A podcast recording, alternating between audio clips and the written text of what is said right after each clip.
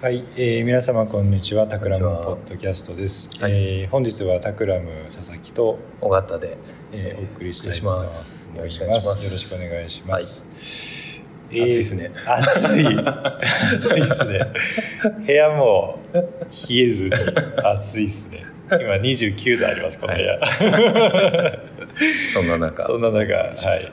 が、熱いトークを。はい で、えっと今日のテーマはさっき5分前にうんうん。今回も決めたんですが、えっと、最近僕がですねあのツイッターでよくつぶやいているあの脳の予測モデル、うんうん。まあ、予測する脳みたいな、面白い、えー話をよくしていて、えっとまあ、あとあの僕が参加しているあの ICC の、えー研究会で情報管世界研究会っていうのがあって、はい。ちょっとその辺の話をはい、しようかなと。僕も個人的に興味があるテーマなので、はい、はい、で、えーっとまあ、そもそもの話からするとですね、えっと、去年、えー ICC ってあのインターコミュニケーションセンターあの初台オペラシティにある、えーまあえー場所で、えっと、情報管世界研究会という名前の、えーまあ、研究会があって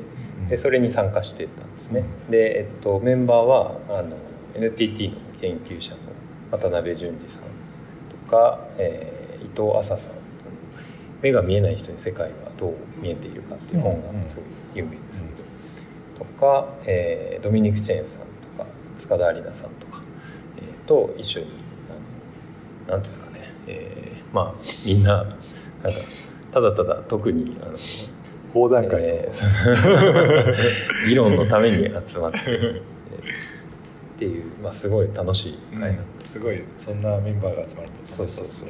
議論が好きた、まあ、みなんながあの話したいこと議論したいことを話すっていうすごい純粋な会があって、で、えっとまあ、そこで、えっとあのまあ僕が話したことの、えー結構コアな部分にその考え方がありますと。でどうしようかな。なんかあのそもそも「環世界って何ですか?」と。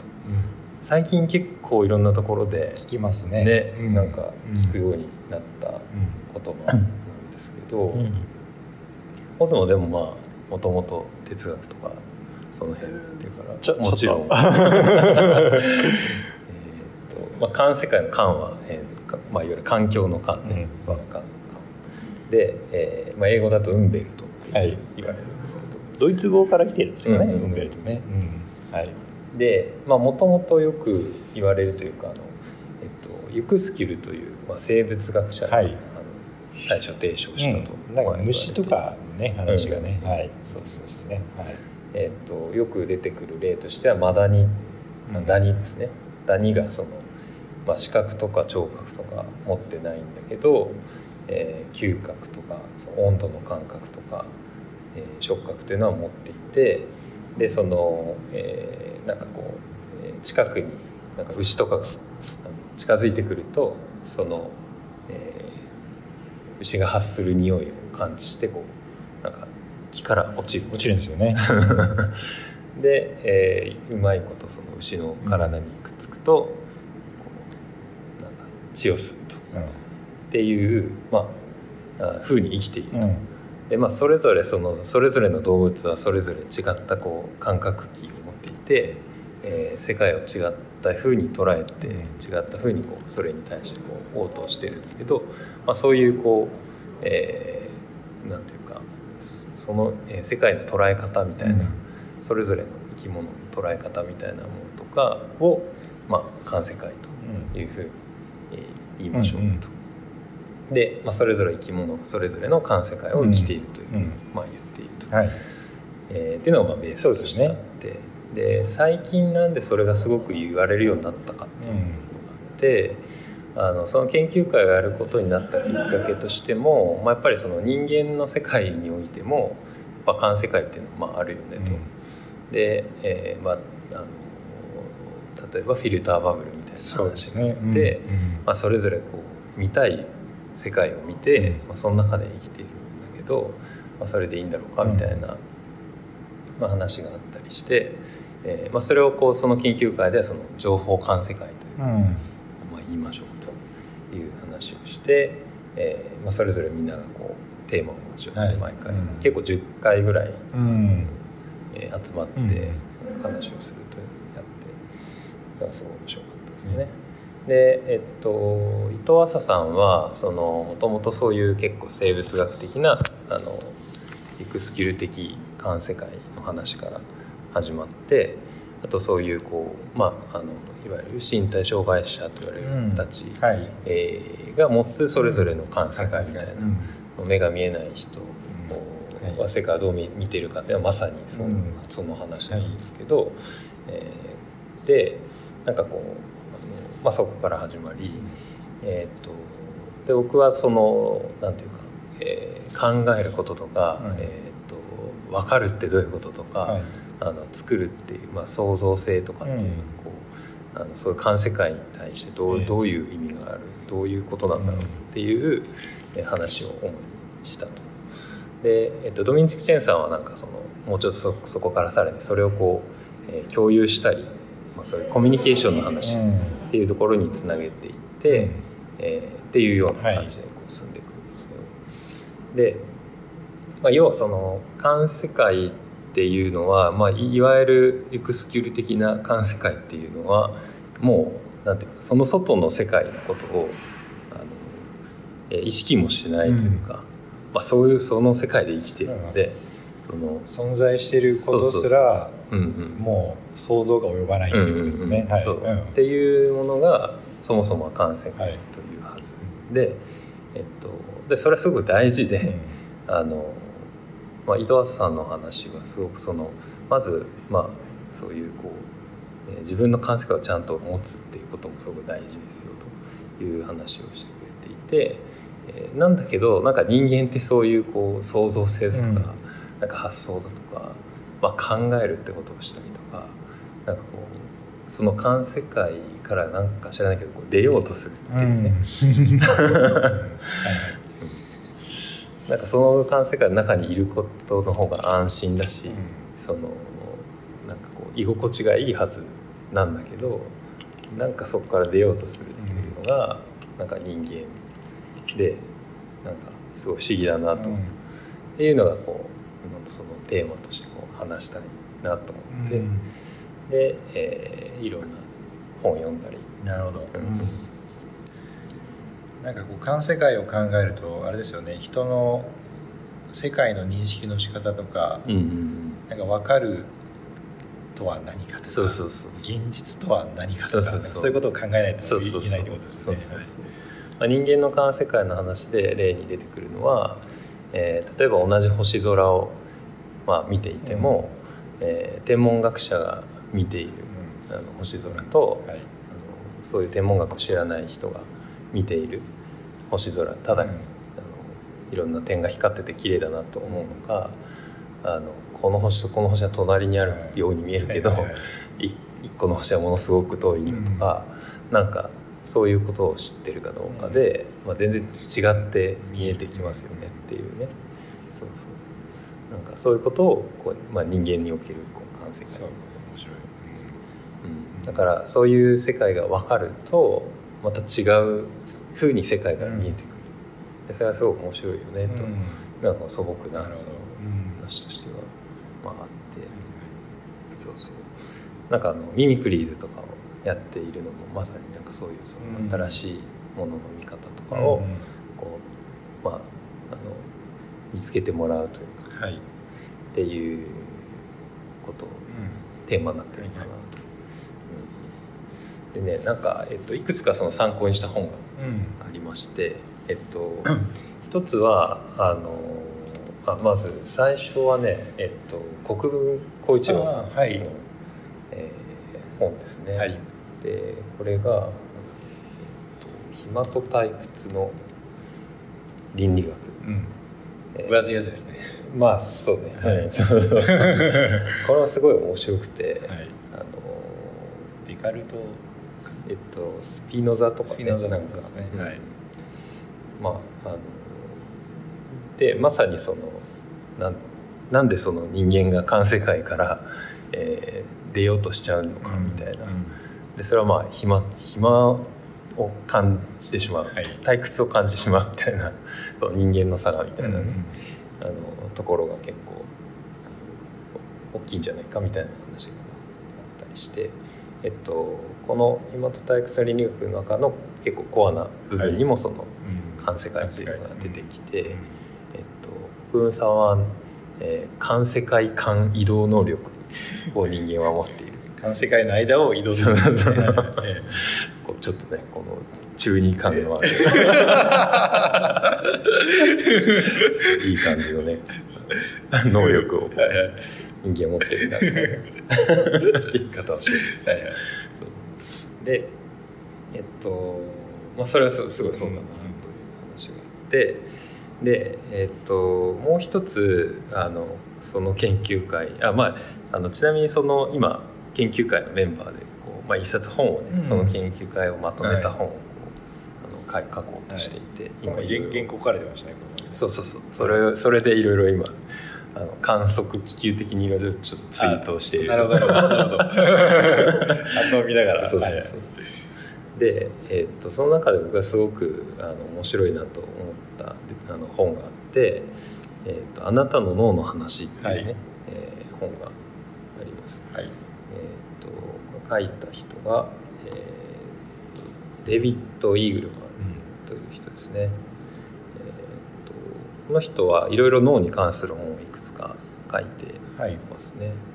なんだっけ、えーっとあとは「意識とは傍観者である」っていう本とかが、え「あなたの知らない脳、うんはい。あでもこれはあ同じこれ同じか。なんですね、うんはいうん同じ本ですね、うんはい2冊ですね。出してますね、うんうん。はい。そうそうそう。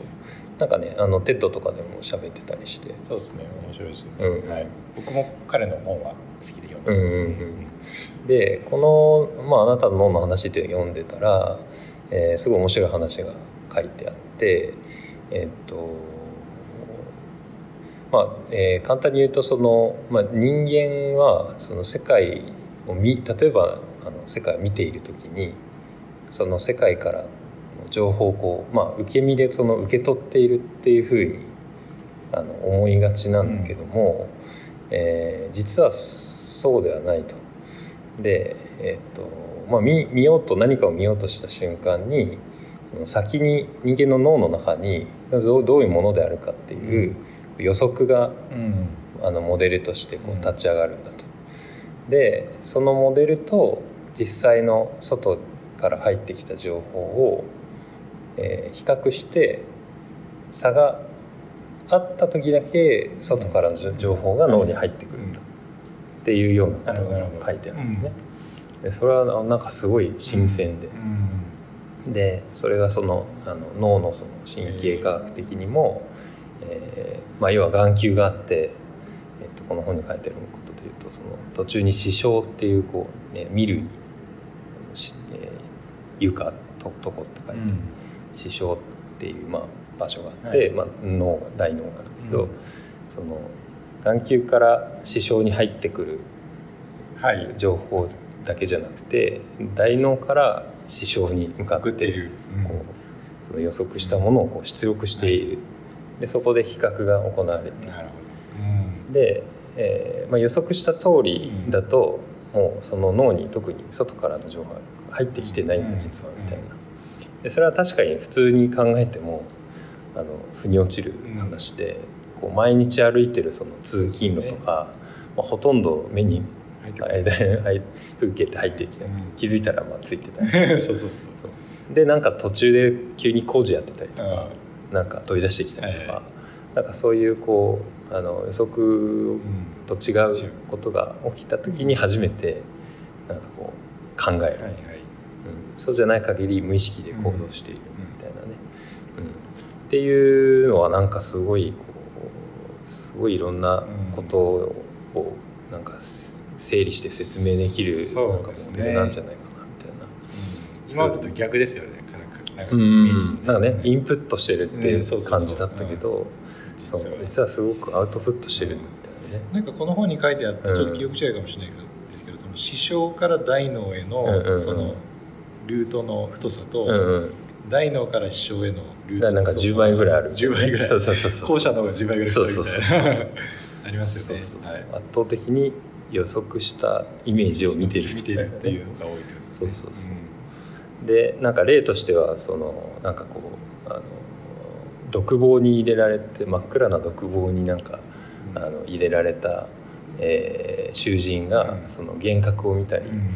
えーするみたいな話がこう例としてあって、はいはい。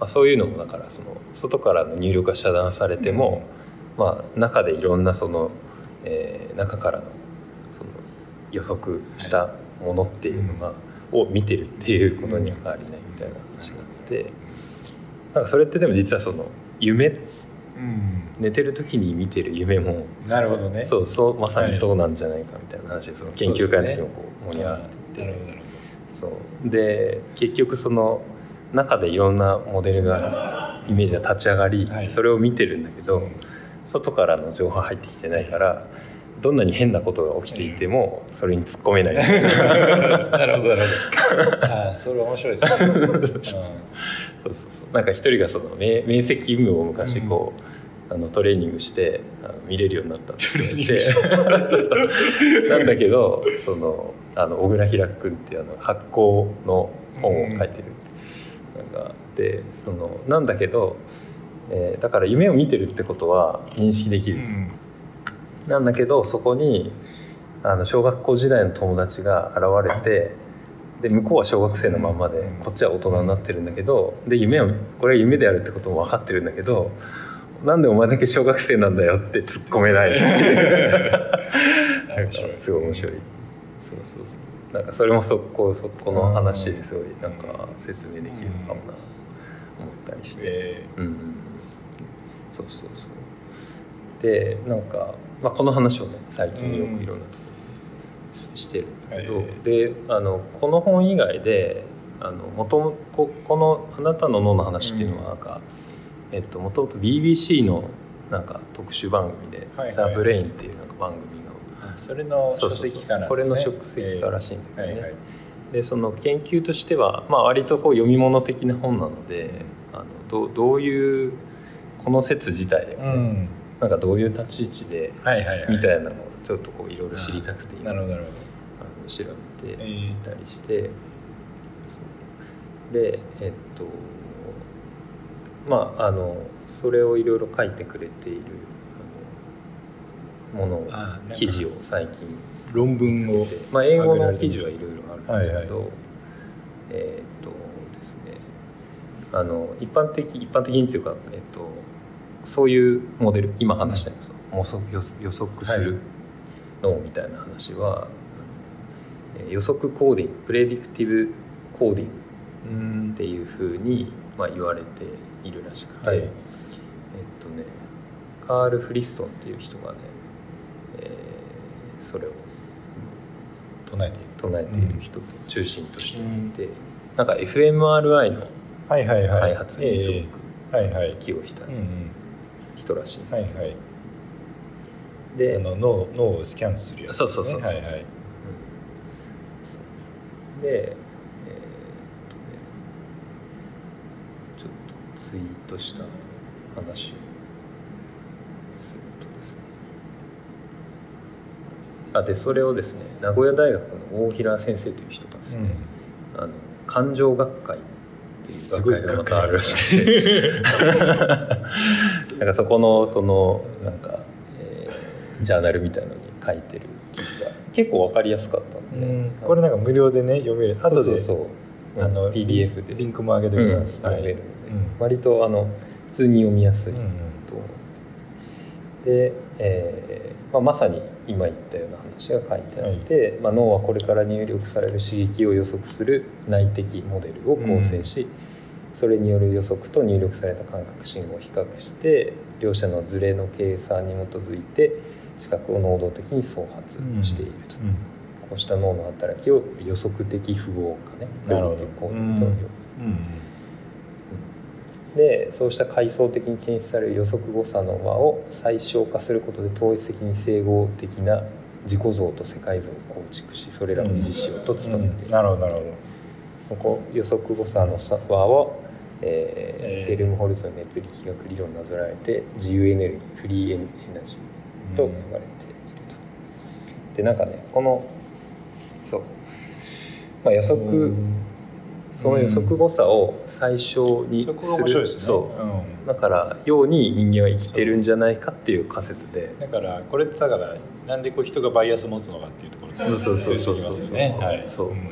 だから人間の根源的なそのモチベーションというか あのなんか、えー欲求とかの根源がそういうその、えー自分のイメージ予測する内的なモデルと世界との差を縮めようそれを最小にしようと。うん。それはやっぱり考えるっていうのはすごいエネルギーを使うそしですよねえーのでなるべくうん脳のエネルギーを使わないようにしよう。はいはい。っていうことが、なるほど、うん。それをこう面白い。そうフリーエナジープリンシパル、えー。自由エネルギー原理っていう。ああそういうことなんですね。そうそうそうそうはい。あだからねこうエネルギーをなるべく使うのを減らしてっていうことなんですね。そう。うん。っていうのが脳の唯一の原理なんじゃないかっていう結構ラディラディカルなるほど。あ面白いですね。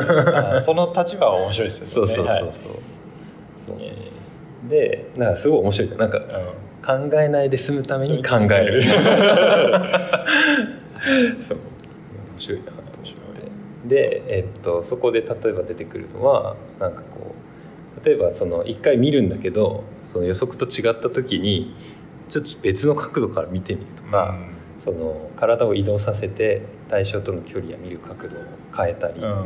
対象に注意して凝視したりするっていうことを人間はやると。うん。だからなんかすごく自分が思ったのとなんか現実に差があった時に齟齬があった時になんかいきなり受け入れるんじゃなくて、うん。なんかあえーってその自分が知ってるのと自分が知ってるのと合わせるためにに。こうちょっとアクティブに、動くっていう。ん。でそれをなんかアクティブインファレンスっていう、えー。能動的推論ってあいう。なるほどね。えー。すごいその辺もすごい面白い。面白いそうそうそう。でなんか、まあ、面白い話がいろいろあって、うん。あの AI の去年ねあの、うん。番組はい。をやってたのがあって、AI に関してもいろいろリサーチをしててであの一部のその今 AI のこう研究者の、えー人たちがまさにこのモデルをこう、まあ、実装しようとして、うん。えーいてそれもまたすごく面白い、えー。うん、そうそうそう。面白い。うん、で結構その、えーそのモデルに基づいたこう AI っていうのがちょっとずつ出てき始めたりうん。していて、うんそうっていうね。あの話がなるほど。うん。でえっともうちょっといくと、うん。あのえっとその回でテーマにしてたその「分かると作る」はいはいはいってい。うねことをテーマにしててなんかテーマ設定した時はそんなにこうなんどうつながるのかなんとなく自分の中でも整理ついてない状態でなんか気になる2つのこうことをこうテーマにしたんだけど今みたいな話をいろいろ読んでいってこう最近その思い至っている一つのうん。仮説っていうのがあの何かその創造的な行為うん。作るっていう話、えーっていうのがそのさっきのアクティブインファレンス能動的な推論というののさらに先に、そのなんかこう自分が思い描いたその内内的な世界と現実がその齟齬がある時に、なるほど。あ現実はこうなんだっていうふうにして、うん。頭の方のモデルを修正するんじゃなくて、現実いや側を現実はこうこうじゃないですかっていうことを逆に内的モデルをその外に出してこうあの外在化させること、うん。なんかそれによってもし世界が変わるとそれもやっぱり内的なモデルと 世界の距離を縮めることなんじゃない？はい、さっきのフリーエナジーそうそうそう はいはい。創造性みたいなことも、うん。そのフリーエナジープリンシパル。なるほどね。面白いんで説明できるんじゃないかというのあがあ面白い。こう最近そ思いれすごい面至ってる白いですね。これこれを言ってる人が他にいるのかどうか知らないえー面白い。それは超面白いですねそうか。ちょっと話ずれちゃうかもしれないですけど、あのメッセージって映画があったじゃないですか、なんかあのバカウケ。はいはい。ね。バカ受け型のが出てくる。であれって言語学的にはそのウォーフ・サピア仮説に基づいてるんですけどまあウォーフさんとサピアさんって2人の人がいた仮説で,、で彼らが作った仮説はまあ環世界と似てて、えっとその彼らは言ったのはその使う言語によって世界の見え方が規定されるから、えー、と新しい言語を覚えると、まあ、世界の見え方が変わるっていうことで、まあ、なのであの映画でもちょっとネタバレになっちゃうんですけど、あの宇宙人の言語を学んだ女性が世界の見方が変わって未来が分かるようになるみたいなそういう話なんですけどなんかそれとすごい近いなとも思ったしなんかその話で言うとなんかそのなんだろうあれだよねあのチョムスキー的なその今までの話と矛盾す矛盾するというか対立する。パラダイムが、うん。うん。っていうのもちょっとねお話をお伺いしながら思いましたね、うんうんそうそうそう。言葉言葉もなんかね面白いかなと思ったんですよね。なんかその、うんえっ、と見る世界と、うん、見る世界というか受け取る世界と表現したい世界のギャップうんうんみたいのを、まあ、言葉でも埋めようとするじゃうんないですか、うんうんなんかそれもなんかさっきのフリーエナジープリンシプルにももしかしたらつながるところがあるかもしれないなと思ってそうそう。そうまさにうん。その言葉もまあ表現のね、うん。一つなので創造的行為。そうですよね、うん。そう。だから、まあ、まさにその人間関係みたいな話もこうそういう自分と同じねその考えをいかに自分の考えをこううまくつうん。伝えられるかによって、ああなるほど分かるって言ってくれたらこうそれだけ自分はそのエネルギーを使わずに済むというか、そういう意味では。そう。だからなんかこうまあフィルターバブルみたいな生じちゃうのもまあ仕方がない話なんだけど、じゃあそれをどうこう乗り越えていくのかみたいな話がその研究会でもこうしてる話、ねそう。ちょっと話は尽きない。で すこの辺で。もう30分。もう30分。あっという間に。あっという間に。はい。なんかその次回続きがあるとしたらこの分かると作るの話をちょっとうんうんうん。僕が言ってきたらうん。面白いかなと、はい。あのちょうど、まあ、本を今書い,、書いている、うん。最中なので、はい。また書き上げたら。やっぱあれ間違ってたわみたいな。それはそれで。あるかもしれないですけど。はい、うん。はい。はい。